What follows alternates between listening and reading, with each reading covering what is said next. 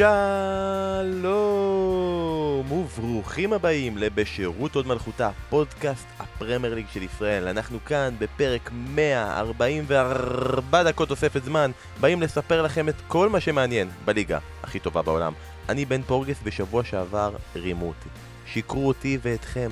מה שלומך בן? איך הילדה? איזה כיף שחזרת, איזה כיף שכולנו ביחד. עבר שבוע, גורניש, נעלמו שניהם והשאירו אותי עם הטיטול ביד. ולך תביא מישהו שיסכים לשבת איתך בחדר עם הטיטול ביד. אבל הצלחתי, ולא סתם, הצלחתי בגדול, השתדרגתי.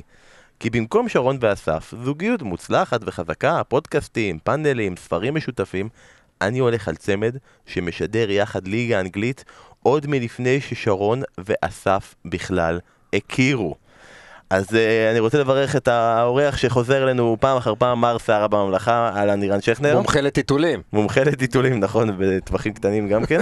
ולראשונה בפודקאסט אני גאה ונלהב להגיד שלום לזאביק זלצר, מה העניינים? שלום שלום, אבל uh, אתה יודע, אני לא מומחה לטיטולים, שכחתי מה זה טיטולים כבר. אבל אה, זאביק יש נבחרת כדורגל. נכון. 11 נכדים, זה לא...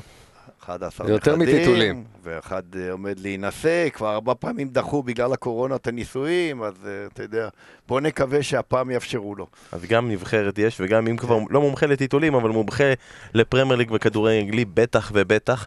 אז אני רוצה רגע לפני שאנחנו מתחילים עם המחזור הזה של, ה, של הליגה, אה, כל מי שלא רוצה, יש חותמות זמן בפרק, אפשר לדלג ישר למחזור של הליגה, אבל שכנר וזאביק פה איתי, פעם ראשונה, בוא נעשה חיים שכאלה לצמד הכי ותיק של שידורי כדורגל אנגלי בצ'רלטון.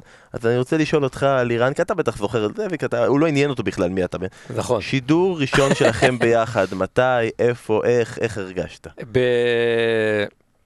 תשמע, שידור ראשון שלי בפרמייר ליג, ברור שאני זוכר, יש לי את התאריך, זה... הקוד שלי בפנטזי הוא לפי התאריך הזה. אז אה, זה 21 בספטמבר 2006. אה, אני נכנס, זאביק הוא אה, איש נחמד לכולם, אז כמובן שהוא היה מאוד ידידותי בשידור הראשון, ואפשר לומר גם עזר, כי הוא, אתה יודע, הוא גם לוקח את השידור עליו, אז היה לי קל, זה היה מנצ'סטר יונייטד רדינג, עם סטיב קופל, המאמן של רדינג, שהיה גם אקס מנצ'סטר יונייטד, אז זה נגמר באחת אחת. זו הייתה הפעם הראשונה, וזהו, זה... היו רבים אחריה. אתה מבין, אתה מבין כמה שנים אני מגדל אותו? לא סובל אותו, מגדל אותו. לא, זה חוויה, להיות עם אה, שכנר. אני לוקח את הלא סובל אותו לכיוון אחר לגמרי. 15 שנה. זו חוויה, אבל אתה יודע, עברנו כל כך הרבה חוויות, עד כדי כך שהגענו למצב, כשאנחנו משדרים, אני מרגיש, אני חוזר להיות שחקן, אני מרגיש כאילו הוא מגביה ואני נוגח, הוא יודע לאן להגביה ומתי, ואני יודע איפה לעמוד או לאן לרוץ ולנגוח, ואתה יודע, זה כאילו מחזיר אותי בזמן. אני אתן רגע למאזינים איזה סוד מאחורי הקלעים. אה, בתקופה האחרונה, תקופת הקורונה, אה, אנחנו עכשיו יושבים כאן כולנו בחדר, כולנו אחרי חיסון שני והכל טוב ויפה. אבל uh, בתקופה הזאת בצ'רלטון הוחלט למען בריאות המשתתפים שהשדר והפרשן לא ישבו באותו חדר, כי בכל זאת משדרים בלי מסכה, והם נמצאים בחדרים נפרדים. ואם אתם לא קולטים את זה ולא לא שמים לב שאין את הדינמיקה הזו של מסתכל לך בעיניים, מסמן לך, אם פעם היה שדרים שגם אה, נותן לך איזה בעיטה קטנה ברגל אה, ו... אה, זה בגלל השיתוף פעולה הכל כך מוצלח הזה. אבל לירן אמר כאן 2006, זאביק, אתה זוכר מתי השידור הפרמייר ליג הראשון שלך? וואו. לא, האמת שאני לא זוכר. יש מצב שלא קראו לזה עדיין פרמייר ליג. זה נכון, זה נכון. אני... באמת, אתה יודע, שידרתי כל כך הרבה... שנות ה-90 יותר, לא זה... מה? שנות ה-90. שנות ה-90, כן. אה, אני, אני חושב שזה היה עם אה, מאיר, זכרו לברכה, עם מאיר איינשטיין, זה היה השידור הראשון אה, שלי בפרמייר ליג. אני כמעט בטוח שזה היה, אני לא זוכר בדיוק מתי זה היה, אבל אני זוכר כי, כי הוא בעצם היה, כן, המורה שלי, לפחות בכל מה שקשור לפרמייר ליג. אני שידרתי כבר קודם לכן... אה, משחקי מונדיאל ו- ומשחקי יורו, אבל לגבי הפרמייר ליג זה היה, לא יודע, יש היה בשנות התשעים. ואתה אמרת ב-2006 רדינג, אז תחשוב כשהוא יגיד איזה קבוצה זה היה, זה כאילו ברדפורד כזה, זה כן. יכול להיות לגמרי. כן, כן, כן, אבל... עדיין רדינג, אתה יודע. אפילו ראיתי שאת המגן המצטיין שלהם, ביירן מינכן, הולכים לה- להחתים, אז רדינג חיה וקיימת. עדיין גם 15 שנה אחרי, וביקשתי מכם להגיד לי, לנסות להיזכר בשידור הכי זכור, וזה פתח פה במורק שכמעט לא התחלנו את הפרק בגללו. אז אה, מי רוצה לספר את הסיפור, השידור הכי זכור הוא דווקא, לאו דווקא בגלל השידור. אה, לירן, לירן, הוא המספר, הוא מספר את זה יפה. אני, אגיד לך ככה, אה, ניס, נוחתים בניס, אה, יורו 2016, אה, מגיעים, אה, מגיעים למלון אחרי תלאות, לא, לא נזכיר אה, מה היה, אבל מגיעים למלון בחמש אחרי צהריים, מתארגנים, בשש אמורים אה, לקחת מונית. יורדים, אין מונית. ובשבע פחות או יותר צריך להיות אה, באיצטדיון, שבמרחק נסיעה רגיל הוא רבע שעה, ולא מוצאים מונית. ואנחנו עומדים ומחכים, ובסופו של דבר לא הייתה ברירה, והתחננו לפקידת הקבלה, שתיקח אותנו טרמפ לאיצטדיון. פקידת קבלה אה, צרפתייה בריביירה, יושבת, עסוקה. היא ביקשה מהבחור, יש שם מין אה, קפיטריה כזאת, שיחליף אותה, והיא רק יוצאת. ובאותו יום היה פקק מטורף, מטורף, של שעה ורבע. אה, ו- זה מעולה, כי אני- מונית היה מונה. בדיוק, רגע, רגע. לא, זה גם יום בגלל אחרי- ענייני ביטחון יום אחרי היה. בעיתונים, בעיתונים, הכותרת הראשית בעיתון של הריביירה היה בורדל. בורדל, ורואים תמונה של פקק ממבט אווירי. זאת אומרת, זה לא היה איזה פקק קטן, זה היה, אנחנו הגענו למגרש 17 דקות, או בערך חצי, לא, חצי שעה לשריקה, ואני רץ פנימה, זאביק עדיין אית- אה, איתה עם המפיק עמית, ואני רץ פנימה, אתה יודע, גם לוקח קרדיטציה לזמן, אני מתיישב בעמדה 17 דקות לשידור. אה, זה היה ספרד טורקיה, זה היה משחק גדול. זאביק אה, גם מגיע לעמדה כמה דקות אחרי, אבל זה באמת היה על הקשקש. אה, היו עוד הרבה דברים בדרך, ו... אבל, אבל זה זכור, כי זה באמת היה מורק אמיתי. במזלנו שמצאנו פקידה שהיא גרה שם, כי היא ידעה את כל הדרכים, היא פשוט נסעה על מדרכות, בשבילים, בכל מיני דרכים כדי להגיע בזמן, ו- היא ואנחנו... נתנה את הנשמה. אנחנו. אנחנו כל הזמן עם השעון, מה זה את הנשמה? היא כל כך התאהבה בנו שהיא חיכתה לנו גם לחזור. כן, היא חיכתה לנו, היא חז... החזירה אותנו למלון אחרי זה. אני מכל הדבר הזה התרשמתי מהעובדה שלירן אמר שזה היה על הקשקש שהוא הגיע 17 דקות לפני. כן, אתה מבין. אני, האמת שעמית עיכב אותי, אני רץ ועמית אחריי, והוא נסחב עם התיק. תמיד זה מפיק, כן. ועל זה לא נוסיף עוד דבר, ורגע לק- לקראת סיום, לירן, במשפט, מה הדבר שאתה הכי אוהב בזאביק? בואנה, זה... מה, אמרתי חיים זה שכאלה. מרגש מדי. שמע, הוא אבא שני שלי, מה זאת אומרת? לא צריך להוסיף יותר. אז הנה, אני, אני לא רוצה לרגש אותך יותר מדי פשוט תגיד מה הדבר שאתה הכי לא אוהב בלירן. לא אוהב ברור. שמע, א', אין דברים שאני לא אוהב, אני מנסה לתקן לו כל הזמן את הדברים שאני לא אוהב, אבל uh, אני מצליח, האמת שאני גם מצליח, והוא ממושמע והוא מבצע, אבל uh, איך אמרת קודם? איך הוא אמר? מגיעים על הקשקש.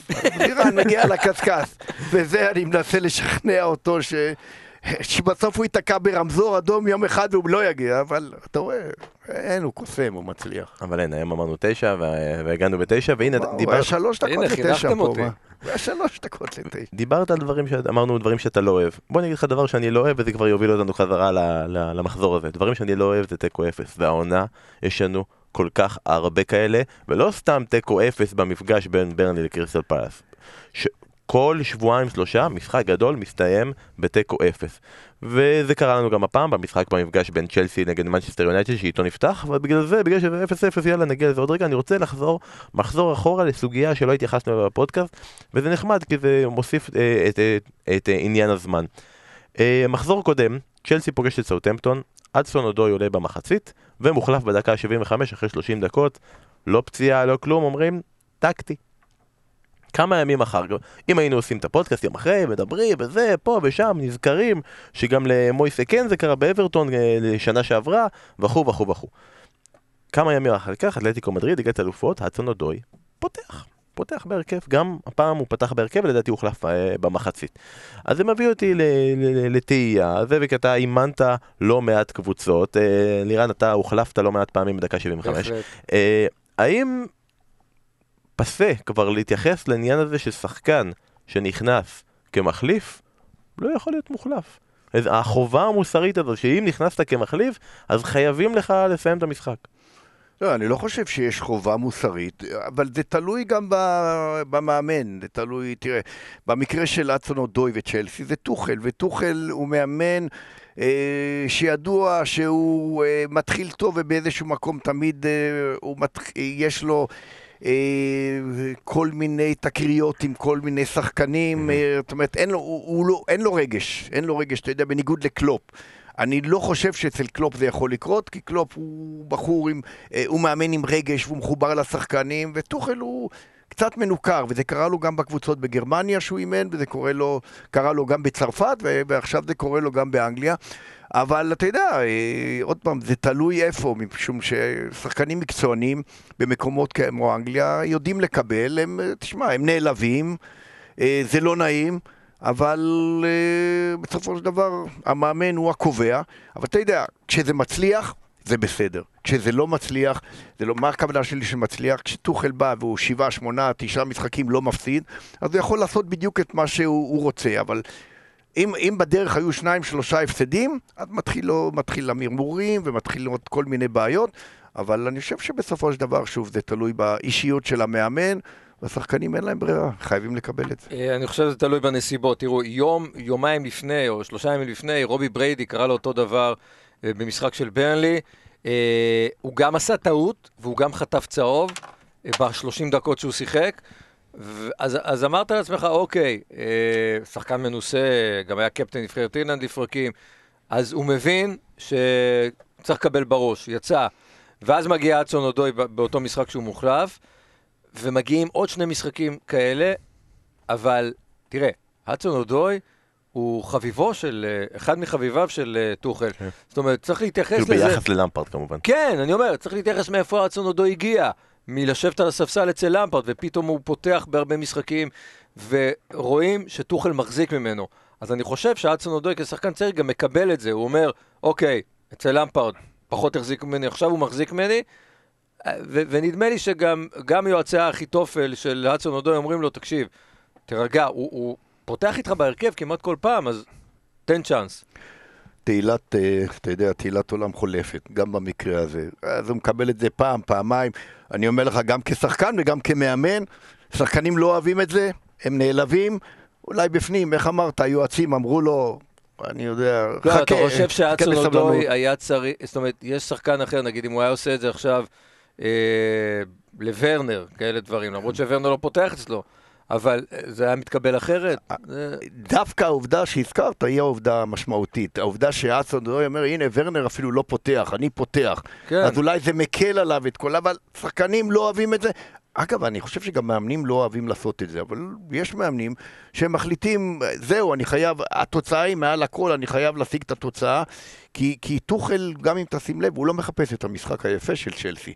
טוחל אה, מבחן התוצאה, זה מה נכון. שחשוב לו, ולכן הוא גם אה, מרכיב את השחקנים ומשנה את השינויים בהתאם. שזה מתחבר בעצם לשני הדברים המרכזיים בטוחל, כי אמרתם יחסי אנוש שהיו ידועים כבעייתיים אצל טוחל, וכן משחק ולא משחק. כרגע אצל טוחל נראה שכולם משחקים.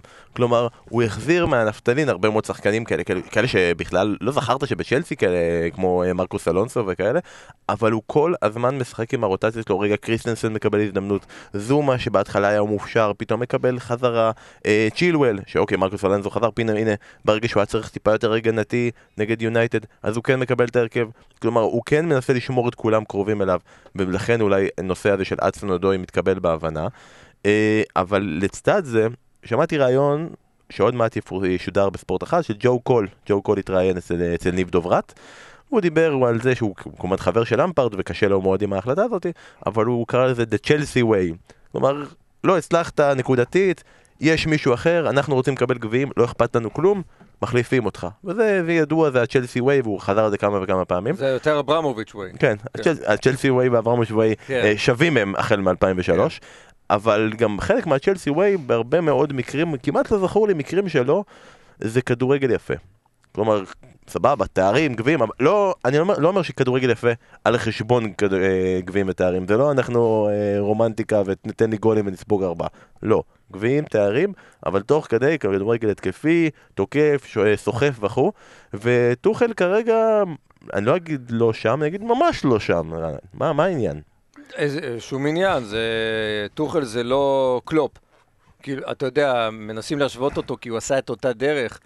אבל אה, א', הוא לא בן אדם שמח כמו קלופ, הוא לא בן אדם כריזמטי כמו קלופ, הוא כנראה טקטיקן מעולה, כי אה, אתה יודע, תמיד אומרים, איך, איך, מי שטיפה רחוק יותר ולא עכבר כדורגל אמיתי שואל, מאיפה הטוחל הזה מגיע? לפריס סן ג'רמן?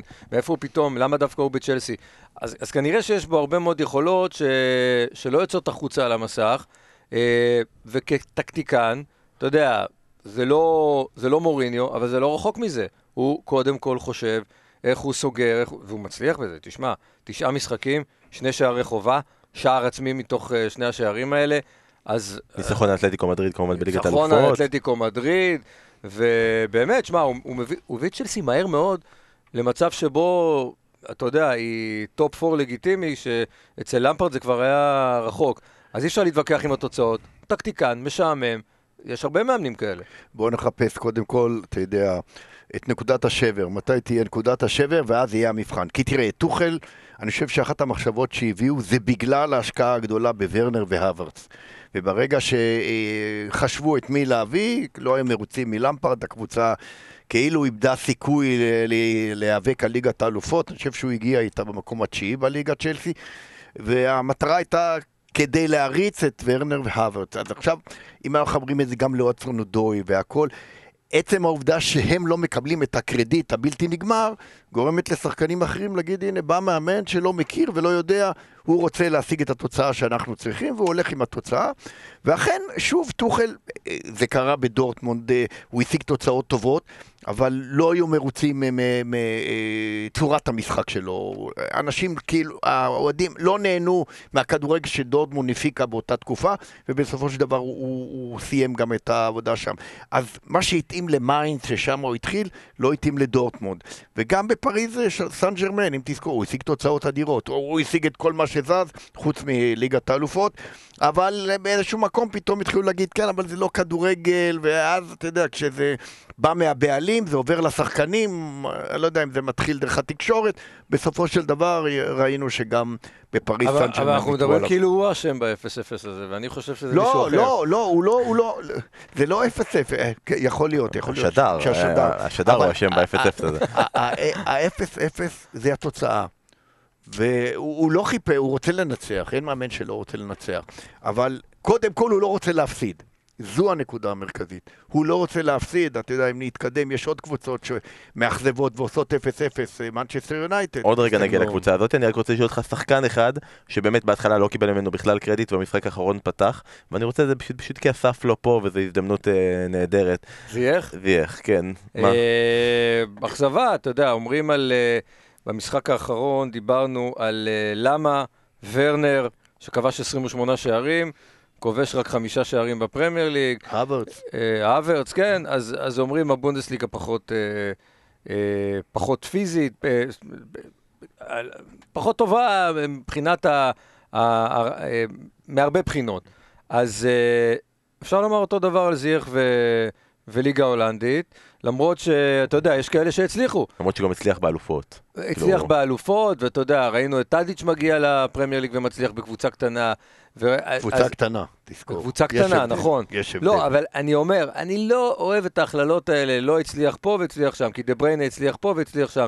זה תלוי מאוד בשחקן. וזייח, הוא לא דה בריינה, וכנראה הוא, הוא לא מה שעושים ממנו. זייח הוא שחקן סופר מוכשר, הוא לא אחד שיכול לקחת עליו אה, את הקבוצה כ playmaker, ובצד הוא... אה, שוב, אני לא בטוח שזה יהיה מספיק טוב כמו שעושים ממנו, האמת. אני חושב, אני, עוד פעם, קשה לדעת, שוב, ברגע שאתה מחליף אה, מועדון, מחליף קבוצה, קשה לדעת, צריך לזכור גם שהוא היה פצוע, ועוד פעם, אנחנו נגיע, אבל אני מחבר את זה לוואן דה בייק, שהיה כוכב גדול ותראה ביונייטד, הוא פשוט נעלם. אני, אני אומר, לעומת זייח, ורנר זה האכזבה הכי גדולה שלי. אני החזקתי ממנו כחלוץ שבכל... מקום, כמו במיאן כזה, בכל מקום ימצא את הרשת. אבל זה צריך להתאים, ל... אתה, עוד פעם, לפעמים אתה צריך להתאים לקבוצה. כי ורנר הוא שחקן שתלוי בשחקנים שמפעילים אותו. ויכול להיות שיש בצ'לסי שחקנים שהם בעצמם, הם, הם מחפשים להיות מופעלים ולא מפעילים, ואז אה, בסופו של דבר זה פוגע בוורנר, זה גם תלוי בצורת המשחק של המאמן. אני לא יודע אם, אם למפרד הוא זה שבחר את ורנר להגיע לצ'לסי. לא, גם אלו שחקנים, ו... תראה, ורנר הצליח עם פורסברג, עם סביצר, שחקנים שבאמת עבדו בשבילו, יפה, ו- ופה נכון, אולי אין כאלה. נכון. אין לו פאברגס כזה, כמו שהיה בצ'לסי לפני כמה שנים. אין מי שיפעיל אותו וייתן לו את הכדורים למקומות ששם הוא אמור לקבל. מייסון מאונט היה אמור להיות כזה, אבל הוא לא. אבל מייסון מאונט דואג לעצמו. נכון, גם פוליסיק. נכון. אה, ונראה לי הרגע שבו נדע שבאמת זייח ונפל, זה נגמר. זה הרגע שבפודקאסט פתאום נשמע את אה, אסף אומר כזה זייש, זייש הזה, אה, זייש הזה בכלל לא תפסתי ממנו. אבל אנחנו באים ובאים בהאשמות, צ'לסי ככה, שבעצם בצד השני יש את מנצ'סטר יונייטד, שהיא ו-0-0 זה אהלן אהלן, שלום שלום. עכשיו, תגידו, עונה אחת, סולשר בא ומנצ'סטר יונייטד מנצחת כל קבוצה גדולה, ואת מוריניו, ואת פה, פעמיים, ולא מפסידה לליברפול, שני משחקים, היחידה שלא הפסידה לליברפול בכל העונה, אה, אבל נפלה במכשולים הקטנים שהיו בדרכה. העונה היא לרוב מתמודדת עם הקטנות, למרות שהיו נפילות, גם נגד שפילד וגם נגד ווסט ברומיץ', אבל הגדולות, אלה שמוגדרות big uh, six, תמותו ולא תיתנו להם גול. עכשיו יבואו אוהדי יונייטד, אני יודע, יש כאלה שכבר תמיד מציקים לנו, אבל הבקענו ללסטר, אבל uh, בצמרת והבקענו, סבבה, אבל זה לא הביג פיל הזה, שבא כשיש לך, כשמגיע צ'לסי, כשמגיע אפילו ארסנל, שהיא לא היא וטופ 4 זה הכי לא עלה שיש. כמה רחוקה יונייטד מלהגיע לאיזון בין הקוטב הזה של להצליח מול הגדולות אבל להיות קבוצה מעורערת כזו לקבוצה שאשכרה באה נגד מנצ'סטר סיטי, עזוב סיטי, באה נגד צ'לסי ואומרת, אני הולך לתת פה גול. תראה, יכול להיות שמה שקורה ליונייטד במשחקים האלה זה דווקא בא מהשחקנים, זה לא בא תמיד מהמאמן. מה, ומשחקים בשביל לא להפסיד. זאת אומרת, אה, יודעים שיש לנו מי שיפקיע את השער ומחכים שיש מי שבסופו של דבר ייתן את המסירה, אם זה ברונו, ויש את רשפורד, ויש מי שיכבוש, אה, אתה יודע, הביאו גם את קווניה, אני חושב שהביאו אותו דווקא בשביל המשחקים האלה, זה לא שהוא מקבל מספיק הזדמנויות במשחקים האלה, כן, אבל הביאו אותו למשחקים האלה, והוא האיש שאמור להכריע בגלל הניסיון שלו, בגלל היכולת אמור להכריע את המשחקים האלה. אבל... אה, ואי אפשר לומר שהיא משחקת רע במשחקים האלה, יונייטד. היא לא פחות טובה מהיריבה, היא אפילו טובה יותר. אבל באיזשהו מקום זה נראה שדווקא השחקנים, כבר אי אפשר לומר צעירים, אבל התלות שלהם, דווקא בברונו, במשחקים האלה, היא כל כך גדולה, שהם פשוט לא מפיקים מעצמם את מה שהם יכולים, הם מחכים שהוא יעשה את זה. לכן גם אני, המחשבה שלי הייתה שקוואני הובא לצורך זה, אבל uh, הוא לא מצליח בסופו של דבר גם לתפקיד. ואמרת ברונו, וזה מרגיש כאילו זה הולך למלכודת סאלח, שהיה כל הזמן סאלח הוא מדהים, הוא אדיר וזה, אבל נגד הגדולות, כל פעם כזה, נגד הגדולות הוא אף פעם לא מצליח, נגד הגדולות הוא לא עושה שום דבר. וכרגע מבחינה סטטיסטית, לגבי ברונו, זה נכון, שהוא יש לו שער אחד נגד אחת מהקבוצות הגדולות, אין לו בישולית נגד קבוצות גדולות. הוא לרוב לא משחק טוב, הוא הולך טיפה אחורה, הוא מנסה לנהל את המשחק, יש שחקנים יותר טובים שסוגרים ושומרים עליו, וברגעים כאלה כשברונו לא טוב, אז יונתן קצת עובד אצלו. כן, אבל בניגוד לסאלח, שבמשחקים ההם שאתה מדבר עליהם, אז היה לו את uh, פירמינו, ויינלדום, uh, מנה, שכבשו. זאת אומרת, ליברפול כבשה במשחקים האלה. פה אתה רואה קבוצה שלמה שלא מצליחה. עכשיו, כמו שזאביק אומר, נגיד נגד ליברפול, במשחק ההוא uh, שנגמר 0-0, יונייטד היו מצבים טובים, אליסון לקראת הסיום, הדף כדור אחד עם הרגל של, של ברונו, אה, גם מול ארסנל היו דברים כאלה, גם מול צ'לסי, למרות שצ'לסי הייתה קצת יותר טובה לדעתי במשחק האחרון. אבל הנה, בדיוק ה-0-0ים האלה, אתה יודע, אין אם בכדורגל, אבל 1-0 אה, קטן אה, בכל אחד מהמשחקים האלה היה שם אותה צמודה לסיטי. זה בדיוק ההבדל. עכשיו, זה לא שסיטי ניצחה יותר מדי גדולות העונה, רק לאחרונה היא, היא מנצחת כל דבר שזז. אבל ההבדל הוא, יונייטד, העונה הזו עושה את כל מה שצריך מול הקטנות. לא עושה מול הגדולות, כי כנראה היא לא מספיק טובה כדי לאיים על התואר. קבוצה שלא יודעת לנצח שבעה משחקים מול קבוצות גדולות, לא מצליחה להבקיע שער, רק שער, רק פנדל אחד, אז, אז כנראה זה מקומה. מקום שני, שלישי, 10 נקודות, 12 נקודות מהפסגה, כנראה זה, זאת הרמה. כן, אבל צריך, צריך גם לזכור ש, שמה שסיטי עושה זה, זה דבר נכון. בלתי יאומן. זה, זה, אתה יודע, היא, אתה, לפעמים יש דברים כאלה, היא מנצחת גם כשהיא לא טובה. אתה יודע, תמיד יש לה את אותו אחד שימצא את נקודת התורפה בקבוצה היריבה. אתה יודע, אתה מדבר על קבוצה של 20 משחקים, לנצח ברציפות. היא מנצחת שהיא לא על המגרש אפילו בכלל, כן. ובאמת בוא נעבור רגע לסיטי, היא מנצחת, פותחת את המחזור ומנצחת אה, 2-1 את וסטאם, ואתה יודע מה, סיטי טובה, סיטי מנצחת, סיטי, בוא, נ- בוא נחמיא רגע לצד השני, בוא נחמיא רגע לווסטאם, דיברנו עליהם גם בפרק שעבר, שלדעתי, זה בהרגשתי, מתוך כל הניצחונות האלה של סיטי, זו הקבוצה, באמת, מכל התקופה האחרונה, שהכי באה והסתכלה לה בעיניים, ובמחצית ראשונה, תקפה, והגיעה למצבים, וניסתה, ואמרה, אוקיי, יש לכם את המערכת שלכם, אנחנו, יש לנו את הכלים והאמונה שאנחנו יכולים לשבור אותה. וזה משהו שאנחנו כבר לא רגילים לראות בפרמייר ליג העונה, אנחנו רגילים לראות אה, קבוצות אה, מרימות דגל לבן נגד נגד סיטי, כשסיטי טובה, מרים, עולות עם המחליפים, כי יש משחק כפול ודברים כאלה, וסטאם פה, באמת במשחק הזה, בתצוגה שהיא נתנה, למרות שהיא הפסידה, ודייוויד מויס יכול להיות מאוד מאוד מאוכזב מההפסד הזה, מגיע למחמאות. אה, ווסטר מזכירה לי את אה, דטרויט פיסטונס של אה, אמצע שנות ה-80, זאת אומרת, החבר'ה האלה... דטרויט פיסטונס, שרון לא פה אז אתה מביא לי כדורסל? מה לעשות? מה, זה- זה קטע של המושב האחורי פה? עכשיו, זה מין bad boys כיפים כאלה, שבאים, מתריסים ומנסים אה, להציק לך, מחייכים לך כשמפקיעים גול, רוקדים על הדשא. לא מספיק טובים עדיין, לכן אני אומר אמצע שנות ה-80 ולא סוף שנות ה-80, לא מספיק טובים, דיוויד מויס עושה עבודה מופלאה, זה, זה לא נעים להגיד, אבל כרגע מבחינתי הוא מאמן העונה. אה, הם, הם עשו שבעה ניצחונות מתוך תשעה עד המשחק מול, אה, מול אה, סיטי, והם קבוצה, א', שכיף לראות, ו, ו, ודי, ההצלחה שלהם מדהימה, אני לא יודע להסביר אותה אפילו, כי השחקנים שלה הם לא שחקנים של top 4. אז אני אסביר לך מה קרה. דיוויד מויס הצליח לבנות את אברטון החדשה שלו. זאת אומרת, את אברטון הישנה שלו הוא הצליח אה, לעשות בדמותו ובצלמו בווסטהאם. זה לקח לו קצת זמן, אבל הוא, הוא מצא את החיבור לשחקנים שהוא אוהב, גם בחלק האחורי, גם בקישור, גם בחלק הקדמי, וזה, אה, הייתי אומר, וסטהאם היא אברטון של העשור הקודם, של דיוויד מויס לפני שהגיע למנצ'סטר יונייטד, זו וסטהאם. אם ניקח משחקים של אברטון ונצלם ונראה, נראה שזה בדיוק מה שקרה, וגם שם אברטון, זה כמו, היא, היא לא נכון, הלכה לאליפות, היא הייתה ברביעייה הראשונה. היא לא? הייתה, היא כאילו, טופ 4 זה לא היה שם. זה אפילו יותר טוב אפילו מזה.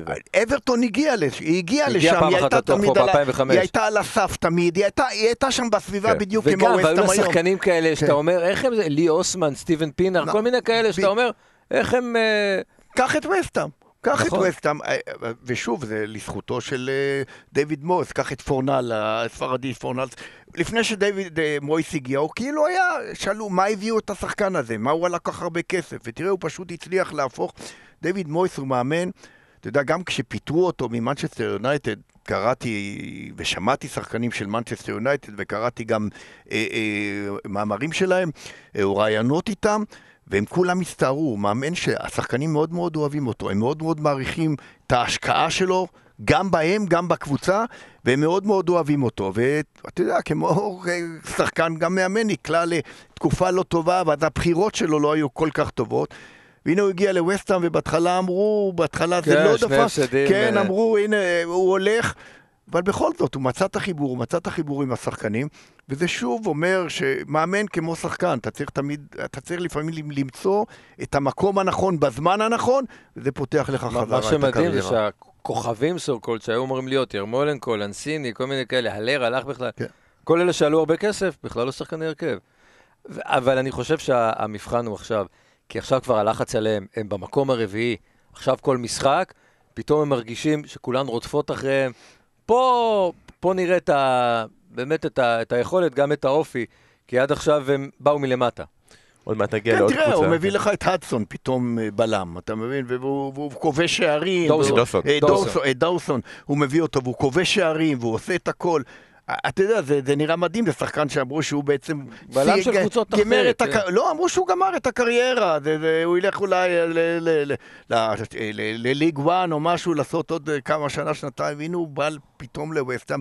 ואתה רואה ש, שהוא מצליח להפיק ממנו ו, ולגרום לו לחיבור עם שחקנים אחרים, וזו בעצם הגדולה של אה, דיוויד מויס. אז מויס קיבל את המחמאה שלו, אבל עדיין מנסטר סיטי ניצחה, ואחד הדברים שכאילו פשוט שצריך להחמיא להם, זה העובדה הזו שהם פשוט מאמינים בזה שהם ינצחו. והדרך הזו שהם מאמינים שהם ינצחו, מן המשחק ששני בלמים כובשים. אבל לא סתם שני בלמים כובשים מצב נייח. כן, זה כן היה מצבים נייחים. אבל זה היה מצב נייח, שלא יתרגם לגול, ונוצרה התקפה חדשה, ועדיין הם נשארו למעלה. כלומר, יש את האמונה הזאתי בתוכך שהשחקנים של הקבוצה שלך יצליחו לחטוף את הכדור במהרה במספיק זמן מהר כדי שהנוכחות שלך עדיין ברחבה בהתקפה שאחרי המצב נייח ת, ת, תועיל, תופ... כאילו, תפיק תועלת, ובזה זה, זה מדהים, כאילו, לראות אה, מבחינת כדורגל. אבל אני רוצה רגע לדבר על משהו אחר. אה, כשדיברנו על הרגע הכי גדול שלכם, אז הרגע הראשון שלך שעלה בראש, זה השחקן, אחד השערים ש, שהפך אותך למפורסם, לירן, ש, שעשתה את אחד הרגעים הגדולים בקריירה, וזה חזר להרכב לראשונה, לדעתי מאז אוקטובר או ספטמבר, אה, יצא דקה 60, לא הועיל יותר מדי, ההפך, איבד כדור לשער של, של, של ווסטהאם, כנראה העונה האחרונה שלו במנצ'סטר סיטי, קצת מבאס ומאכזב, כאילו עונה אחרי עונה אנחנו אה, רואים אה, סמלים של מנצ'סטר סיטי נפרדים, אבל זה הסמל שמסיים בצורה, בקול הכי ענות חלושה שיש, וזה הגוורו. עצוב. אה, אני אגיד לך מה, יש פה נסיבות מקלות, הפציעה די... אה, די משפיעה עליו. והגיל. הגיל, קורונה. כן. כנראה, הגיל. בגיל מסוים הפציעות הן הרבה יותר כן, משמעותיות. ערן זהבי יותר מבוגר, ועדיין... אה, אבל לא, הפציעות בגיל מבוגר יותר משפיעות נכון, הרבה יותר. נכון. זה העניין. ערן שיהיה בריא. נכון. השאלה היא כזאת, באמת, האם קון, אם עכשיו פפ מריץ אותו בעוד כמה משחקים, ברור, ברורה ההחלטה של פפ אה, ללכת לכיוונים חדשים, הגוורו סיים את תפקידו אה, בסיטי. אה, אני לא חושב שאפשר לשאול למה. זו פציעה, זה הגיל, ו... אבל אני עדיין חושב שקונה גוורו, יש עוד הרי ארבעה תארים לזכות בהם. יש עוד עונה בליגת אלופות ויש עוד... אז קונה גוורו עדיין ייתן את שלו העונה, אבל מן הסתם זה, זה אקורד סיום עם פפ התלבט בעונה שעברה מה לעשות, אז עכשיו די ברור לו שקון, הוא כבר לא יכול להסתמך עליו, וברגע שהוא לא יכול להסתמך עליו, הוא צריך להביא נשק חדש, זה לא ז'זוס, ז'זוס כבר הוכיח לנו שהוא לא יכול להיות הגוורו. פפ הוכיח גם שהוא לא צריך להביא נשק חדש, הוא פשוט הנשק החדש שלו שלא צריך נשק. ממש, אבל נכון. בכדורגל never say never, אתה יודע, אנחנו זוכרים כשז'זוס הגיע, הגוורו פתאום זז הצידה, והתחילו נכון. החיכוכים בינו לבין פפ, ואחר כך אה, זה חזר, והם אבל ז'זוס לא מספיק טוב כדי להיות הגוורו אוקיי, החדש. בסדר, אבל היחסים בין...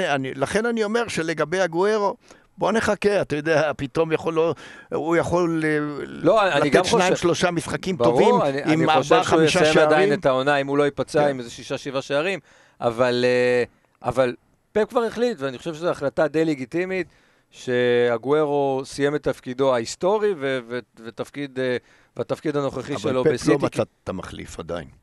כמה, כמה, כמה גוורו ולבנדובסקי יש בעולם? אתה יודע, זה... זה כל הגדולה של המאמן, למצוא אחד כזה. הוא הנה, התחיל... טימו ורנר הוכיח שהוא... עוד פעם, שוב, אתה יודע, זה, זה, טימו ורנר יכול לעבור לקבוצה אחרת עכשיו, ולחזור להיות טימו ורנר שהיה בלייפציג. זה, זה ברור לחלוטין, אתה יודע. אז זה מביא אותי דווקא, השווינו כאן כל מיני, את הגוורו ללבנדובסקי, אני רוצה להשוות אותו דווקא ללואיס סוארט. האם יש סיכוי, לדעתך זאביק, שאוקיי זה לא מסתדר עכשיו בסיטי, אבל אם הוא ילך לקבוצה אחרת גדולה, הגוורו עם כל הפציעה ועם כל הגיל הוא עדיין הגוורו, כמו שלואיס סוארז עבר לאתלטיקו מדריד ופתאום הוא החלוץ הכי טוב בספרד. כן, זה אפשרי, זה בהחלט אפשרי. זה אפשרי, תלוי עוד פעם, תלוי באיזה ליגות. יש ליגות יותר קלות, ששם הוא יכול לעשות הרבה יותר. זאת אומרת, באנגליה אתה אומר שלא. כל הליגות שהן לא אנגלית. באנגליה לא. באנגליה כבר לא, לדעתי, אבל אתה יודע, כל הליגות האחרות, הוא כן יוכל, אני לא... אתה גם לא מאמין שאם הגוורו עוזב את סיטי, נגיד הוא אומר, אני הולך... הוא לא ילך לאנגליה. לא, אתה לא. יודע שהוא ילך לספרד או, ש... או כל אני- דבר שכזה. כן, הוא יכול ללכת גם לצרפת. איטליה, הוא יכול ללכת מדינות לצרפת. גם של דוברות בדיוק. שפה יותר קרובה. איטליה, איטליה אופציה, איטליה אופציה נהדרת. אה, גם השפה וגם הוא כבר היה שם. בספרד השאלה שוב לאיזה קבוצה ילך. כי אה, הגוארו חייב ללכת לקבוצה קבוצה כמו גדולה. ולנסיה או כן. סביליה לא תיקח הוא אותו? חייב ללכת לקבוצה גדולה בשביל לחזור להיות אה, הגוארו, בשביל, על מנת שיחזרו גם להעריך אותו בהתאם ליכולת שלו. מה ולנסיה וסביליה? עשר שנים, אנחנו כל שנה מדברים, יש את הדיבור הזה על זה שהגוארו יחבור למסי בברצלונה, נכון? אז זה לא יהיה הדבר הכי קרמטי בעולם שהגוארו יצטרף לברצלונה בשנה שבה מסי הולך. לסיטי. זה- הכי יפה בעולם. לא, אה, אגב, אם מסי בא לסיטי, אני לא יודע, אני לא מאמין שהגואר הולך. אני חושב שאם... מה זה הוא לא ילך? נגמר לו החוזה. לא, אבל אני אומר. לא, הוא מסי ירצה בא, להישאר, הוא אחד. הדברים שמסי יבקש, זה שהגוארו יישאר איתו. עכשיו, אני לא נראה בטוח, לי, אבל אני לא- אבל אני זה לא כבר- בטוח, זה אתה יודע. ספקולציות שאני לא... פפ, אה, אתה מכיר אותו, פפ לא ילך עם מה שהוא רוצה, פפ ילך עם מה שהוא, שפפ רוצה ולא מה ש... אה, אתה יודע, אתה יכול לבקש, אבל פפ לא יקבל את זה. אני, אני חושב שעדיין, בעקבות מה שהיה אז, אה, עם ז'זוס שהגיע וכל ה... יש, יש משקע. יש משקע בין אה, פפ לאגוארו, זו הרגשה שלי. אנחנו נחכה. שנים. מה? כן. נחכה כן. ונשמע ברגע שהגוארו יעזוב, אז יהיה את הרעיון המפוצץ בדיוק. לו, שבו הוא מלכלך, מחכים לזה. אני ממשיך מי, למשחק. מי עשה את זה? מישהו לכלך כבר על פפ עכשיו, לא? אה, תמיד תמיד זה כן. היה טורה. תמיד כשמישהו מלכלך ועל פפ לא, זה היה טורה. זה לא. לא. לא, מישהו אחר אמר שפפ לא התנהג אליו כמו... אה, אה, לא, אמר את זה ג'ובאני על הקרואטים, ב... ב... אני, לפחות אה, עכשיו, מה שאני זוכר, עם, שבביירן לא אהבו אותו. כן, כן. טוב, לא נורא, לא אהבו. כן. יש- יש גם... אני מכיר כמה אנשים... פפ שהת- ישן טוב בלילה. אני מכיר כמה אנשים שהתארחו כבר בפודקאסט שלא כזה אוהבים פפ גורדיולה, אולי הם יב- יבואו עוד פעם. אה, אני רוצה להתקדם לעוד כמה משחקים שהיו במחזור הזה, מה שנספיק. אה, לסטר פגשה את ארסנל, ואנחנו ממש מגיעים כמעט לאותה נקודה בעונה הזאת שבה לסטר נותנת עונה נהדרת, נמצאת בטופ 4, הכל הולך נהדר, פעם שעברה פתאום הקורונה עוצרת את הכל, כאן זה לא קורה, אבל מה שקורה זה אותה סוגיה, פציעות. חסר בלם, חסר שחקן, חסר מדיסון, במשחק הזה גם בארנס נפצע, נשמע שהוא ייעדר חודש וחצי, חודשיים, שיהיה פה פציעה, שיהיה פה היעדרות יותר רצינית ממדיסון, וברגעים האלה, לסטר, שמה לעשות, אין סגל מספיק רחב וכו', קורסת, מודחת מהליגה האירופית, כאן נופלת מול ארסנל, וזה בסדר, אפשר ליפול מול ארסנל, אבל מה שיצר את זה טיפה יותר, נקרא לזה מביך, זה שנופלת מול ארסנל, שלא בא למשחק הזה כי אני בא כארסנל, אלא אני, יש לי כבר מפעל אחר, אני בליגה האירופית, אני נותן את השחקנים המובילים שלי ששיחקו בליגה האירופית בחמישי לנוח, ועדיין עושה את זה יחסית בקלות מול לסטר. אה, לירן, זה יותר משחק שמעיד על אה, לסטר למטה או ארסנל למעלה? כן, לסטר למטה, כי זה קרה בעונה שעברה, כמו שאתה אומר. עדיין יש להם פער אה, טוב של אה, חמש נקודות מעל המקום ה- מעל המקום החמישי, אבל זה בדיוק השלב של לסטר. אתה זוכר איזה פער היה להם בקורונה? נכון, ו- נכון. אני אומר, בקורונה ועדיין זה לא- זה לא זה לא הספיק? אני, אני אומר, עכשיו הם בלחץ. כי זה לא רק בלחץ מזה שמתחת יש את צ'לסי וליברפול, אה, מוריניו אומר שגם טוטנאם, אבל אה, בגדול הם נזכרים בשנה שעברה ויש להם דז'ה וו, וכל משחק עכשיו יהיה, יהיה מלחיץ. ולסטר, האמת, בתחושה שלי, שוב לא תהיה בטופ 4. אני חושב שלסטר... רק, רק בגלל ההפסד הזה, זה מוכיח. אני חושב שלסטר הבעיה היא שהיא לא, מס... זאת אומרת, אין לה מספיק שחקנים איכותיים. זאת אומרת, יש לה, היא תלויה בשניים, שלושה שחקנים, היא תלויה ביום שלהם. אני, הסגל בכללו לא מספיק איכותי, אני... ועכשיו גם ארווי בארנס נפצע. בגלל שאני מגיע לזה, אז אתה יודע, אני, היה להם את דמראי גריי, אני חושב שברנדון רוג'רס גם לא אוהב אה, להתמודד עם שחקנים, אם אה, משהו לא, זה, זה לא פפ, אם משהו לא מצליח, הוא מוכן לוותר על השחקן, ושהשחקן ילך ויהיה מישהו אחר, הוא לא רוצה להתמודד עם uh, בעיות, ואני חושב שמאמן צריך לדעת להתמודד עם בעיות, וצריך לדעת לשמור על שחקנים. אני שוב לוקח את דמראי גריי, שאני חושב שהוא כישרון עצום, שהוא נתן לו ללכת ללברקוזן. וכן, לסטר, השאלה עד כמה האופי שלה הוא... היא לא נראית קבוצה עם אופי חזק מאוד. ורק, אפילו במשחק עם ארסנל, לדוגמה, היא מוותרת בקלות. היא פשוט במשחק עצמו מוותרת בקלות. מאוד היא לא- מרימה ידיים, וזה כן, ממש היה כן. נכון, כי זה מה עשתה, הרימה ידיים מוותרת בקלות. לגבי ארסנל, שוב, אני לא יודע, אני כל הזמן חושב שארסנל מסוגלת לתת יותר. יש לה המון שחקנים טובים. אני גם חושב שארטטה הוא מאמן טוב. אני, אני רואה, רואים את ההשפעה שלו על הקבוצה. אה, כמובן, אה, צריך לזכור, הוא מקבל קרדיט בלתי רגיל, כי עצם העובדה שהוא היה בארסנל והוא היה מנהיג וכולם אוהבים אותו, הוא מקבל קרדיט בלתי רגיל. אבל אני חושב. שהוא מאמן טוב. אני, אני, אני חושב, בסופו של דבר הוא יוכיח את זה. הוא גם היה לו מורה טוב. הוא למד אצל פפ הרבה דברים והרבה דברים טובים, ורואים גם חלק מהדברים האלה שהוא למד, ואני מדבר בשינויים שלו תוך כדי המשחקים. אני חושב אבל שאחת הבעיות של ארסנל זה זה, קצת מצחיק להגיד, וזה לא נעים לי להגיד ליד זה, וכשכל כך כאילו מעריך ותומך בשחקני נוער ובצעירים וכו', שהם יותר מדי סומכים על הצעירים שלהם ובונים אותם להרים וגבעות שמשם הם מתרסקים. כלומר, למה אני מתכוון? סאקה, כישרון אדיר, מת עליו, אחד השחקנים שאנחנו הכי אוהבים כרגע בפוד, אנחנו פוד סאקה. אוקיי? זה פקה פקה, סאקה סאקה, לקה, הכל סבבה, הכל בסדר. אמ, אבל עכשיו, בדיוק אה, מרטין קיון, בא והתייחס לסמית רו, לאמיל סמית רו, ואמר שהוא הוא עדיין לא קריסטיאנו רונלדו, אבל הוא יכול להיות! הוא יכול להיות קריסטיאנו רונלדו. אה, מרטין, כן, כן, אה, מרטין קיון אומר שסמית רו יכול להיות קריסטיאנו רונלדו. ואנחנו ראינו שעונה שעברה, אחרי חצי עונה טובה, מרטינלי, השמיים הם הגבול, באמת אה, איזה כישרון מברזיל ונתן משחקים והציל אותם בליגה האירופית, אבל מרטינלי זה השמיים וזה, ואני לא יודע אם זה פציעה או שפשוט חזר לממדים הטבעיים וזה לא שם.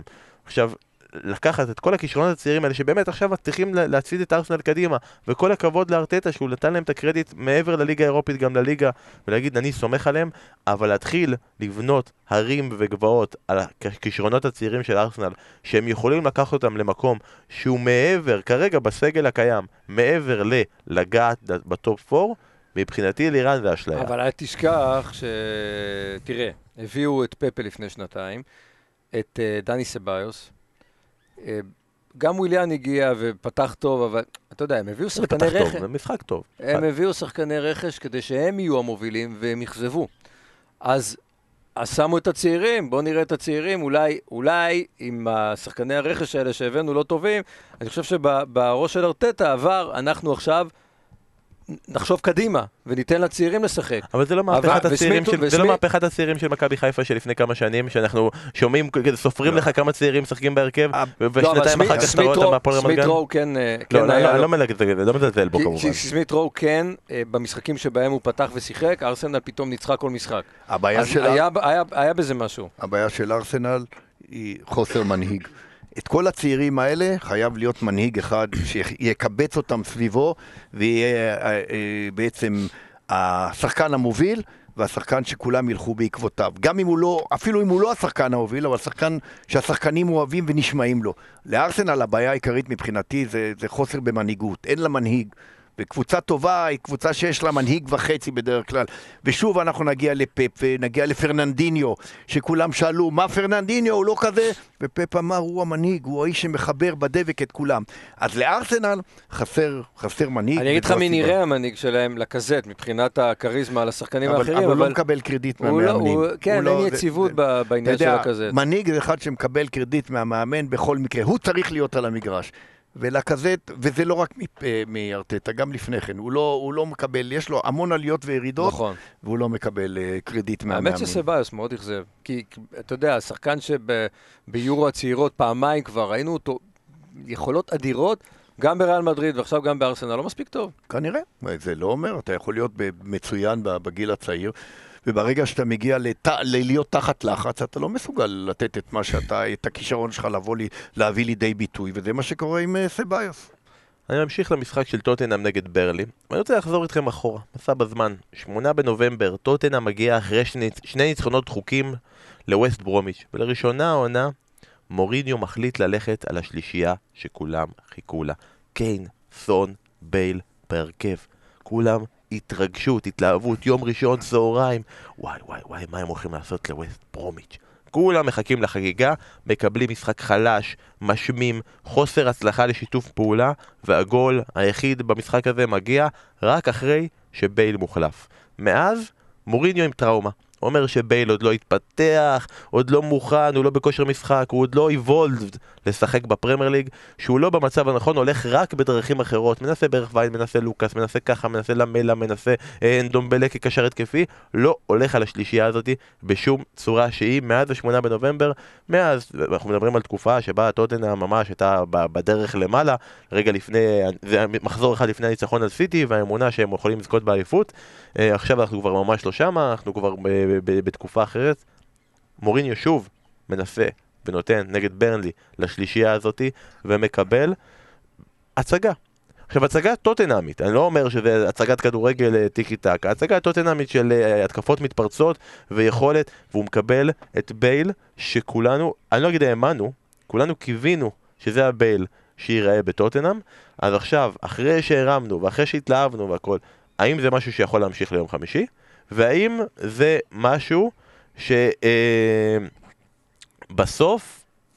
אה, יכול להמשיך בבייל או שזה רק ברלי? זה משהו שקרה בגלל, בגלל שהם פגשו את ברלי חדשה ומוכה ושלא הלך לה. זה גם בגלל ברנלי, זה לאו דווקא בגלל ברנלי, אבל זה גם בגלל ברנלי, שברנלי היא קבוצה מאוד מאוד אפורה, ושחקנים מבריקים נגדה יכולים להביא את היכולות שלהם לידי ביטוי, אבל טוטנאם מאוד מאוד בעייתי, אתה יודע, אני, אמזון פריים עשו סדרה על טוטנאם, וזה מהרגע שפוצ'טינו עזב, אה, מה, מה עושה מוריניו, ואני, אני, ולכן אני שוב נזכר, כי מוריניו הגיע, הוא אמר שדלה עלי, הוא יהיה הכוכב שלו, הוא הכוכב של אנגליה, הוא יהיה השחקן, הוא הכוכב, ואז אה, דלה עלי היה באיזה מסיבה ונהיה איזה עימות ביניהם, ודלה עלי נעלם, העלימו אותו בכלל. ואני בסדרה הזו ראיתי שהוא הגיע, הוא אמר אנדומבלה לא שחקן, אני לא רוצה, אני לא צריך אותו, ואנדומבלה בא אליו, אני זוכר, הוא נכנס למוריניו ואמר לו, קואוצ', אני רוצה ללכת, הוא אמר לו, אתה יכול ללכת. ואז בא דניאל לוי, הבעלים, ואמר לו, תשמע, אני השקעתי כסף, הוא לא ילך, תנסה להפיק מהם, ופתאום אנדומבלה נהיה שחקן בהרכב, זאת אומרת... אין עקביות. אין עקביות אצל מוריניו. אצל מוריניו זה, זה צורך השעה. וצורך השעה ככה הוא מתייחס לשחקנים. אני חושב שגם השחקנים מתייחסים אליו בהתאם. ואנחנו רואים את זה גם, שוב, אנחנו רואים מה היה לפני חודש בין בייל לבין אה, מוריניו, חילופי הדברים, אני כן מוכן, הוא לא מוכן, הוא מוכן, הוא לא... והדברים האלה משפיעים על הקבוצה. וזה לא רק התלות שלה, זה נכון, אומרים, היא תלויה בהארי קיין והיא תלויה בסון, אבל זה לא רק זה, זה, זה משפיע על כל, הדברים האלה משפיעים על כל הקבוצה, זה, זה גם עם אלדר וירלד היה וגם עם ורטון, באיזשהו מקום, אני לא יודע, מוריניו מוצא תמיד זמן להתעמת עם השחקנים אה, שלו, ולא, ולא תמיד בזמן המתאים. אז בקבוצה כמו טוטנאם, שהיא קבוצה מאוד מאוד ביתית, מאוד מאוד פוגע. אז דווקא במקרה הזה, אם אתה אומר ריבים וככה, ולא מסתדר וכל, וכבר התחילו השמועות, נכון נגלצמן, השם כבר התחיל לעלות, כן. והתחילו לתת לך מספרים, אם מוריניו יפוטר, כמה זה יעלה לטוטנאם, דווקא אז השחקנים שלו נותנים לו הצגה ונותנים לו קצת שקט, אז קצת לא מתחבר, ועוד בייל. כמו שאתה אומר, ביום uh, חמישי עוד משחק, קבוצה הרבה יותר קשה. אה, קבוצה שמגיעה במומנטום של 0-0ים, ו... ובעיקר... אבל חזרה לליגה. חזרה, חזרה, נראית טוב. התחילה לנו את התחתית. נראית טוב, מייצרת מצבים, באמת, סקוט פארקר אה, הפתעה נהדרת, אבל uh, בסוף, אני לא יודע באמת מה היחסים בין קיין לגארת' בייל, אתה יודע, היה שם חיבוק אחרי השער, אני לא... זה, זה המון מאבקי אגו, הארי קיין זו קבוצה שלו, אתה לא יודע מה קורה בחדרי חדרים אה, בשיחות בין מוריניו לקיין לגבי בייל, אני בטוח שיש לזה השפעה גם לגבי היחס לבייל, שהוא שחקן נהדר, אבל שוב, הוא לא יציב. הוא גם הורס את כל החיבור של סון וקיין, פתאום הוא מבשל לו, הוא מבשל לו, זה נכון. ממש ממש הפריע. ממש, אבל בעיקר, טוטנאם היא האכזבה הכי גדולה של העונה לדעתי, אה, אפילו יותר מליברפול. אני מסכים. אה, היא, טוטנאם אכזבה יותר גדולה העונה מליברפול, כי יש לה שחקנים איכותיים מאוד מאוד. זה ליברפול לא? מה? לא, אני מדבר על טוטנאם. ליברפול לא יש לה נסיבות מקלות בגלל הפציעות של הבלמים. גם הפציעות וגם העומס, אתה יודע, הגיע לא, לשיא השיאים. נכון, יש סיבות. טוטנאם לא הגיע לכלום. יש סיבות. טוטנאם זה פשוט התרסקות, שאתה אומר, וואלה, מה קרה כאן? הגנה טובה, מוריניו שיודע לעשות שוער הגנה. שוער טוב. שוער אלוף, אלוף עולם, קש... שני שחקני על בהתקפה. אתה יודע, כל קשרים הסיבות... קשרים שדיברו עליהם, דליאלי, דיברו עליו כשחקן נכון, העתיד כל של... הסיבות לקחת נקודות, ואתם יודעים, יש רגעים לפעמים שאולי נקבעת עונה בהם. אני חושב שהמשחק מול ליברפול, אה, שלטוטנאם היו אפשרויות לנצח אותו, אה, למרות שליברפול הייתה יותר טובה. אתה יודע, משחקים כאלה גורמים לך, הסיכה הזאת בבלון, ומשם טוטנאם הידרדרה, ואני לא אומר לך תדע, כי כנראה שטוטנאם באמת לא מספיק טובה, אבל, אבל היא אכזבה. אבל איפה ההתרסקות פה? היא סיימה שעונה שעברה מקום שישי, עכשיו היא מקום שמיני ארבע נקודות ממקום שישי ומשחק חסר. אבל יש לה פוטנציאל הרבה יותר גבוה. אצל טוטנאם הבעיה היא חוסר יציבות. אתה לא יודע למה לצפות ממנה. זאת אומרת, היא לא קבוצה שרצה לאורך זמן, ופתאום היא נותנת שני משחקים טובים, ופתאום היא מתרסקת, כאילו זה קבוצה אחרת לחלוטין. מה, היא ניצחה את סיטי, עשתה תיקו אז בסטמפורד פיש, לא הפסידה מול הגדולות, לא הפסידה, מול ליברפול חטפה. אבל אתה יודע, איך אמר מוריניו, אני באתי להביא תארים, יש לו גמר גביע הליגה. טוטנאם מסוגלת, כן, למרות שהם גם סיטי. באירופה, אבל- והוא הוא גם, הוא כמובן יכול להגיע לליגת אלופות אם הוא ייקח את הליגה האירופית, שם זה יהיה לו קצת יותר קשה, אבל זה- פה זה משחק אחד. הוא ואם הפייבוריטים. אם הוא יביא תואר, אם הוא יביא תואר, גם בגביע הליגה, זה נחשב, זה זה נכנס לרזומה. קשה לי לקבל את מה שאתם אומרים, וזה ורק בגלל שיש קיין בפנטזי ביום חמישי, ואני ממש מקווה שהוא יצליח, די, אל תהיו לא, כאלה. אנחנו גם, אנחנו גם, שלא תביא. גם לך יש אותו, או- גם לך יש את קיין בפנטזי. כן, אני אוהב טוטנאם. אה, אנחנו נסיים רגע את המשחקים של המחזור הזה עם אה, האירוע הביזארי של המחזור, וזה כמובן מה שקרה ביום שבת בחמש, ווסט ברומיץ' פגשה את ברייטון. והרבה דברים ביזאריים היו. אחד, ווסט ברומיץ' ניצחו. ביזאר. שתיים, אה, ברייטון מחמיצה שני פנדלים, פוגעת פעמיים בקורה. ביזאר. אבל בואו נוסיף את האירוע הכי ביזארי שהיה, למי שלא ראה, א', אני מציע, כנסו עכשיו לתקציר באתר ספורט אחת ותראו, אבל אה, בעיטה חופשית לברייטון. אה, שוער מסדר את החומה, החומה מתכוננת, עושים את, ה, את, ה, את הקו הזה, נכון? אה, עם, עם הספרי, והשופט אומר, וואלה, בוא נתחיל, שורק, יאללה. הבעיה, השוער בקורה בכלל עדיין מסדר, אז זה דנק נורא נהנה מהעניין, ובועט פנימה. תוך כדי שהוא בועט, השוער, השופט קולט, אוי, רגע, בעצם מה, מה אני שורק? הבן אדם בכלל אה, בטיזינלוך. שופ... אה, שורק שוב, אוקיי, גול. אומר לא, לא, לא, אני שרקתי שוב, וזה, מהומה, בלאגן וזה. ואז אה, השופט אומר, אוקיי, בלאגן וזה, מה אני אעשה? אוקיי, יאללה, בוא גול. נאשר, יאללה, כן. גול, בוא נאשר. אה, וכמובן זה יוצר, בהפתעה גדולה, עוד יותר מהומה. ואז עבר אומר, אוקיי, בוא נחפש איפה אפשר לפסול את זה. כן. אתה רואה אותם מחפשים איפשהו, אולי איזה נבדל, אולי הוא עשה ככה, אולי, אולי הסתירו לשוער. הכדור לא במקום. הסתירו לשוער, השוער בקורה בכלל. הכדור לא לשוער, במקום. השוער הזה. לא מוצאים שום דבר, אבל אה, הוא אומר להם, אבל תקשיבו, אבל אני- שרקתי רגע לפני שהכדור היה לפני הכדור ברשת. אז לכן בסוף הוא... הוא- על הוא- השריקה הוא- זה נפל. על כאילו. השריקה זה נפל והם מבטלים את הכל והיה מהומה גדולה ודן כועס וכו' וכו' וכו'. יום לאחר מכן השופט שהיה, אני עושה פה מירכאות, פצוע, יורד מהמשחק שהוא היה אמור להיות בו שפילד יונייטד נגד ליברפול ונראה מה יקרה איתו. אבל אני רגע רוצה להוסיף עוד. אתם זוכרים שמייק דין נתן אדום לבדנרק ב-9-0 נגד יונייטד אחרי התייעצות עם עבר ואחרי זה זה בוטל ולא היה אדום? כן, אתה יודע מי היה כן. אותו שופט, לי מייסון. לי מייסון. עכשיו, זוכרים שתומאס סוצ'ק קיבל אדום בדקה ה-90 על מרפק שנתן למיטרוביץ' בגלל שקראו לו ב VAR ואמרו לו את זה, החלטה שבוטלה יומיים לאחר מכן, וסוצ'ק בוטל לו אדום. אז מי נתן לו את האדום? לי מייסון. לא, מייק דין. טעית. אבל מי היה ב VAR? לי. מייסון. מי היה ב VAR? אוקיי. אז אתם מוסיפים לכך את זה שסאוטמפטון כבר הגישה בקשה שהוא לא ישפוט יותר במשחקים שלה. כן? גם בפרמייר ליג עושים את זה. לא רק מכבי נתניה, גם בפרמייר ליג עושים דברים כאלה. וולס כועסים על כך שנונו אספיריטו סנטו קיבל קנס של 25,000 פאונד על כך שהוא הטיח ביקורת במייסון במשחק שבו הקבוצה שלו הפסידה. והם כאילו אומרים, מה, מה אתם רוצים? צדק אמרנו, שופט גרוע. אה, מחברים את כל הדברים האלה, ואת הפיאסקו הענק שהיה לנו ביום שבת האחרון, ויש לנו פה שופט בבעיה. בבעיה, נכון. אז מה היינו עושים בלי מייסון? לא, תשמע, טוב, לפעמים זה חלק מהמשחק, זה חלק מהעניין. חשבנו שנדבר על כן, מייסון מאונט, כן. בסוף אנחנו מדברים. על בוא מייסון. נחשוב, לי מה. הוא היה, א- איך הוא היה יוצא טוב? אם הוא היה פוסל את השער, נכון? אם הוא היה אומר, אוקיי, השריקה, אה, השריקה הגיעה בדיוק, זאת אומרת, הבעיה שבאמת הוא שרק, הוא היה בבלקאוט. הבעיה שהוא הוא- יישאר. הוא לא, אמר, כן, הבעיה הוא- שהוא יישאר, אבל הוא שרק באמת לפני הבעיטה. הוא שרק לפני הבעיטה, נכון. ראו את זה. נכון, אז אם את שרקת שמעו לפני- את זה. כן, אבל uh, תראה, בסוף, לפי, לפי הנהלים, עבר ממליץ והשופט, והשופט מחליט. אז השופט החליט לבטל את ההחלטה הקודמת שלו בסוף, על פי המלצת uh, אנשי עבר. Uh, אבל זה באמת גבולי. תראה, בסוף זה שהשוער לא מוכן, זה בעיה של השוער, לא של השופט. ולי מייסון, שהלך פעם אחת עם החלטה מסוימת, היה צריך לדבוק בה. העניין כי ש- זה כל הפיאסקו. לא. אם הוא היה אומר, אני מאשר את השער... העניין שהחוקים שונו, אתה יודע, פעם זה היה נכון מה שאתה אומר, כי השריקה לביצוע עבירה הייתה שריקה כבר לחידוש המשחק, אבל היום בגלל שמסמנים את הקו, איפה צריך להיות הכדור, ומסמנים לה חומה, אז צריכים לחכות לאישור של השופט בשביל להתחיל. לי מייסון אה, הסתכל. רק לכדור, הוא לא הסתכל לכיוון השוער, הוא היה רואה את השוער, הוא, היה, הוא לא היה שורק את השריקה הראשונה. ואז כן, כמו ש... בן? אומר, ברגע שהוא עשה סיבוב, פתאום הוא ראה שוער לא מוכן, הוא שרק עוד הפעם, נפלטה לו עוד שריקה. הם לא אשמים, אבל הטעות היא של השופט. אה, גם, אה, הם לא אשמים. גם... אה, ג- גם ווסט ברום. גם ווסט שחקני ברום לא נכון. אשמים, השופט שרק פעם שנייה, אז גמרנו, מה... הטעות היא של השופט. מי שצריך לשלם את המחיר זה השופט. אנחנו?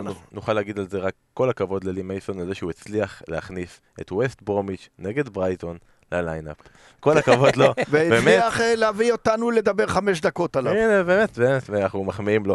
ואנחנו נסגור את הפרק הזה. אה, אה, אמרנו ל- למאזינים שלנו, לירן, שאתה תגיע, ואמרנו להם, "תשאל- תשאלו קצת שאלות לגבי סערה בממלכה, תעירו, תגידו דברים שאתם לא אוהבים, תגידו דברים שאתם כן, לא, תגידו דברים שאתם לא, סתם. לא אוהבים, קודם כל לא אוהבים. לא, לא. אז היו כמה שאלות ששאלו. אז אני רק נסיים את הפרק באמת בכמה דברים קצרים, כי אנחנו צריכים לסיים. אה, אור סגל שואל בעצם איך עלתה התוכנית, אה, עלה הרעיון לתוכנית סערה בממלכה, איך זה הכל התחיל. אה, דיברנו על זה, אני חושב, באחד הפרקים. היה... הוא לא הקשיב, גם אני לא. מה אני זה? לא- הוא כנראה לא הקשיב, גם אני לא, גם לא זוכר. יכול להיות. הרעיון היה לעשות תוכנית רשת שקשורה בליגה האנגלית, ובעצם מקדמת גם את שידורי הליגה האנגלית דרך סלב. זאת אומרת, בואו תראו איך הקומיקאי הזה, הזמר הזה, אה, כל, כל איש ציבור אה, מוכר, מת על כדורגל בדיוק אה, כמונו. אה, ולקחת את זה גם לכיוון של אה, ניחושים למשחקים הבאים וכולי. פינה קצרה של 4-5 דקות. כן, וככה זה התחיל. זה התחיל- זה התחיל כתוכנית רשת של שלוש דקות והסתיים כתוכנית של פרק כפול של שעה. לא, אבל השאלה הייתה איך זה התחיל. אה, בסדר, אז עכשיו דני קונשווילי שואל, מאיפה החולצת תכלת מכופתרת שלבשת בפרק האחרון? החנ- החנויות נפתחו עכשיו, אנשים רוצים לדעת אה, מ- מאיפה להשיג את מה, הטייר. יש- פה תוכן שיווקי, אפשר אה, מגאנט. אה, אוקיי, דני- אה, דניאל שואל, מי האורח שהכי נהנית לראיין? וואו, זה... היו... אני מאוד נהנה בכל, אה, בכל פרק, אז קשה... קשה ולא לא פייר אה, להגיד אה, מזה נהניתי יותר עם זה, אבל אה, אתה מבין, נכון. זאביק, הוא כרגע מה- כל הזמן מארח פוליטיקאים, אז הוא נהיה פוליטיקאי בעצמו. פוליטיקאי, אבל, לא, לא, אבל, זה אבל אין נכון, לי אחד, אבל- אין לי אחד. אבל- אבל זה אין לי נכון. אחד. היו כל בכל- כך הרבה תוכניות טובות, שתשמע, זה נכון, אין מה לעשות. תראה, הכי התפקעתי מצחוק בפרקים עם קטורזה.